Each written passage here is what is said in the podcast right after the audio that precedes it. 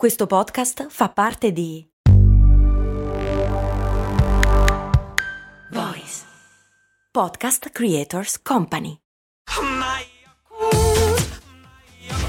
Se a volte ti senti così, ti serve la formula dell'equilibrio.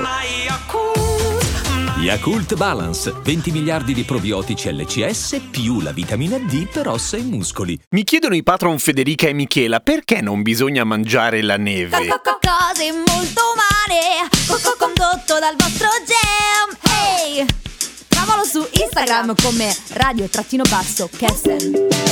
Ciao, sono Giampiero Kesten e questa è Cose Molto Umane, il podcast che ogni giorno, sette giorni su sette, ti spiega o ti racconta qualche cosa e effettivamente la neve non bisognerebbe mangiarla e adesso vediamo anche perché. Tra l'altro sono un po' indietro con le risposte alle domande dei patron, per cui nei prossimi giorni giuro, care e cari, mi ci metto. Ma cominciamo con oggi, appunto, come mai non si mangia la neve? L'avrete sentito dire, in particolare avrete sentito Frank Zappa, grande genio della musica rock, dire che non si mangia la neve gialla, ma quello è abbastanza autoesplicativo, nel senso che la neve gialla è in genere gialla perché qualcuno o qualcosa ci ha pisciato sopra e non è una buona idea effettivamente mangiarla, ma è vero che la neve non si mangia per due buoni motivi almeno. Il primo, forse più ovvio, è il seguente e vale soprattutto se mangiate la neve per dissetarvi, quindi magari ne mangiate tanta, ok? La neve, così come l'acqua, al di là delle impurità, e quella è la seconda parte della risposta, è tendenzialmente acqua distillata una volta che la sciogli, nel senso che viene dalla condensazione di vapore acqueo che si è lasciato sulla terra tutta una serie di impurità e sali minerali per poi cadere in forma di acqua bene o male distillata. L'acqua distillata fa molto male per tutta una serie di ragioni che magari meritano una puntata a parte, ma la vera ragione, o meglio quella principale per cui non va bene mangiare la neve o bere la neve perché si scioglie bene o male quando la metti in bocca, è che i fiocchi di neve sono letteralmente formati intorno a un nucleo di impurità,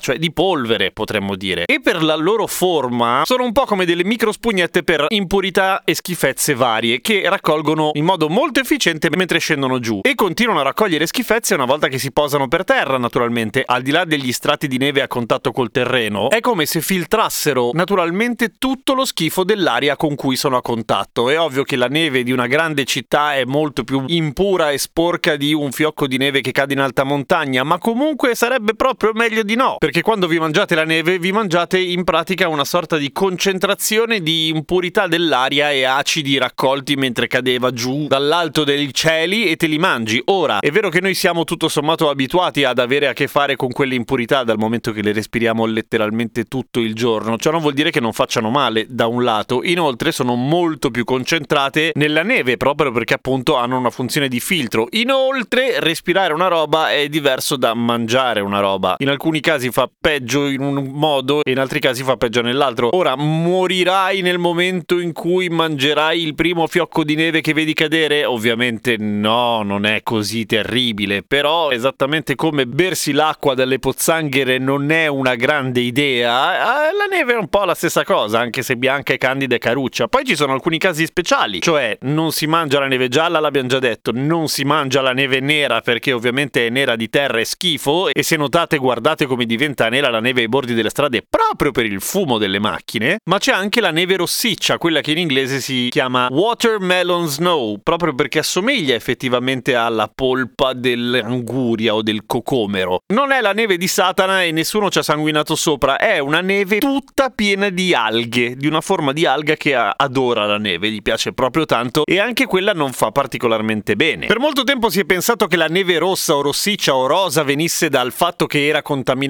da ferro alla fine, che si arrugginisce e diventa rosso effettivamente, come spesso accade con la terra ad esempio. La terra rossa è in genere perché contiene un sacco di ferro, ma il buon Robert Brown, botanico scozzese, ipotizzò che in realtà la ragione fosse un'altra e scoprì la Chlamydomonas nivalis, appunto un'alga che vive nella neve e che in genere resta inattiva per un sacco di tempo fino a che a un certo punto inizia a ricevere nutrienti come ad esempio il polline o altre cose di questo tipo quando la neve inizia a sciogliersi. A quel quel punto le cellule di Chlamydomonas nivalis si attivano e tirano fuori delle simpatiche microscopiche braccina, cioè dei flagelli in pratica, con i quali iniziano a spostarsi verso la superficie della neve. Quando arrivano a un paio di centimetri dalla superficie, si fermano lì e iniziano a reagire con la luce del sole. È lì che diventano rosse in realtà, perché iniziano a tirare fuori dei carotenoidi che servono per limitare la quantità di raggi UVA e UVB. Siccome la Chlamydomonas nivalis vive in genere in alta montagna, rischia di scottarsi di brutto e quindi diventa rossa proprio per quel motivo lì in pratica cioè limita la quantità di raggi ultravioletti che la possono colpire. C'è anche un simpatico effetto che si crea, cioè il fatto che dove c'è una maggiore concentrazione di alghe, la neve è più scura, dove la neve è più scura diventa più calda, quindi si scioglie di più, sciogliendosi crea dei buchi iconici in cui si concentrano ancora più cellule di Chlamydomonas e quindi si scaldano ancora di più e così via e così via, fino a un certo punto probabilmente arriva al terreno e amen, si scioglie ed entrano nel terreno e ritornano poi l'anno prossimo. Che ridere. Pro tip, la Chlamydomonas nivalis non è solamente simile di aspetto alla polpa del cocomero, ma dicono che ha un sapore dolciastro, il che la rende buonissima. Il problema è che fa venire la diarrea. Cioè non è tossica nel senso che muori, solo ti caghi tantissimo addosso. Per cui no, non mangiate la neve gialla, non mangiate la neve rossa per questo motivo qua, non mangiate la neve nera per quell'altro motivo. Cercate di non mangiare la neve perché porca miseria, lo dicono tutti, non è una buona idea. E adesso sapete anche perché. Clicca segui sulla tua piattaforma di podcast preferita. E seguimi su Instagram, sono Radio Kesten. A domani con cose molto umane.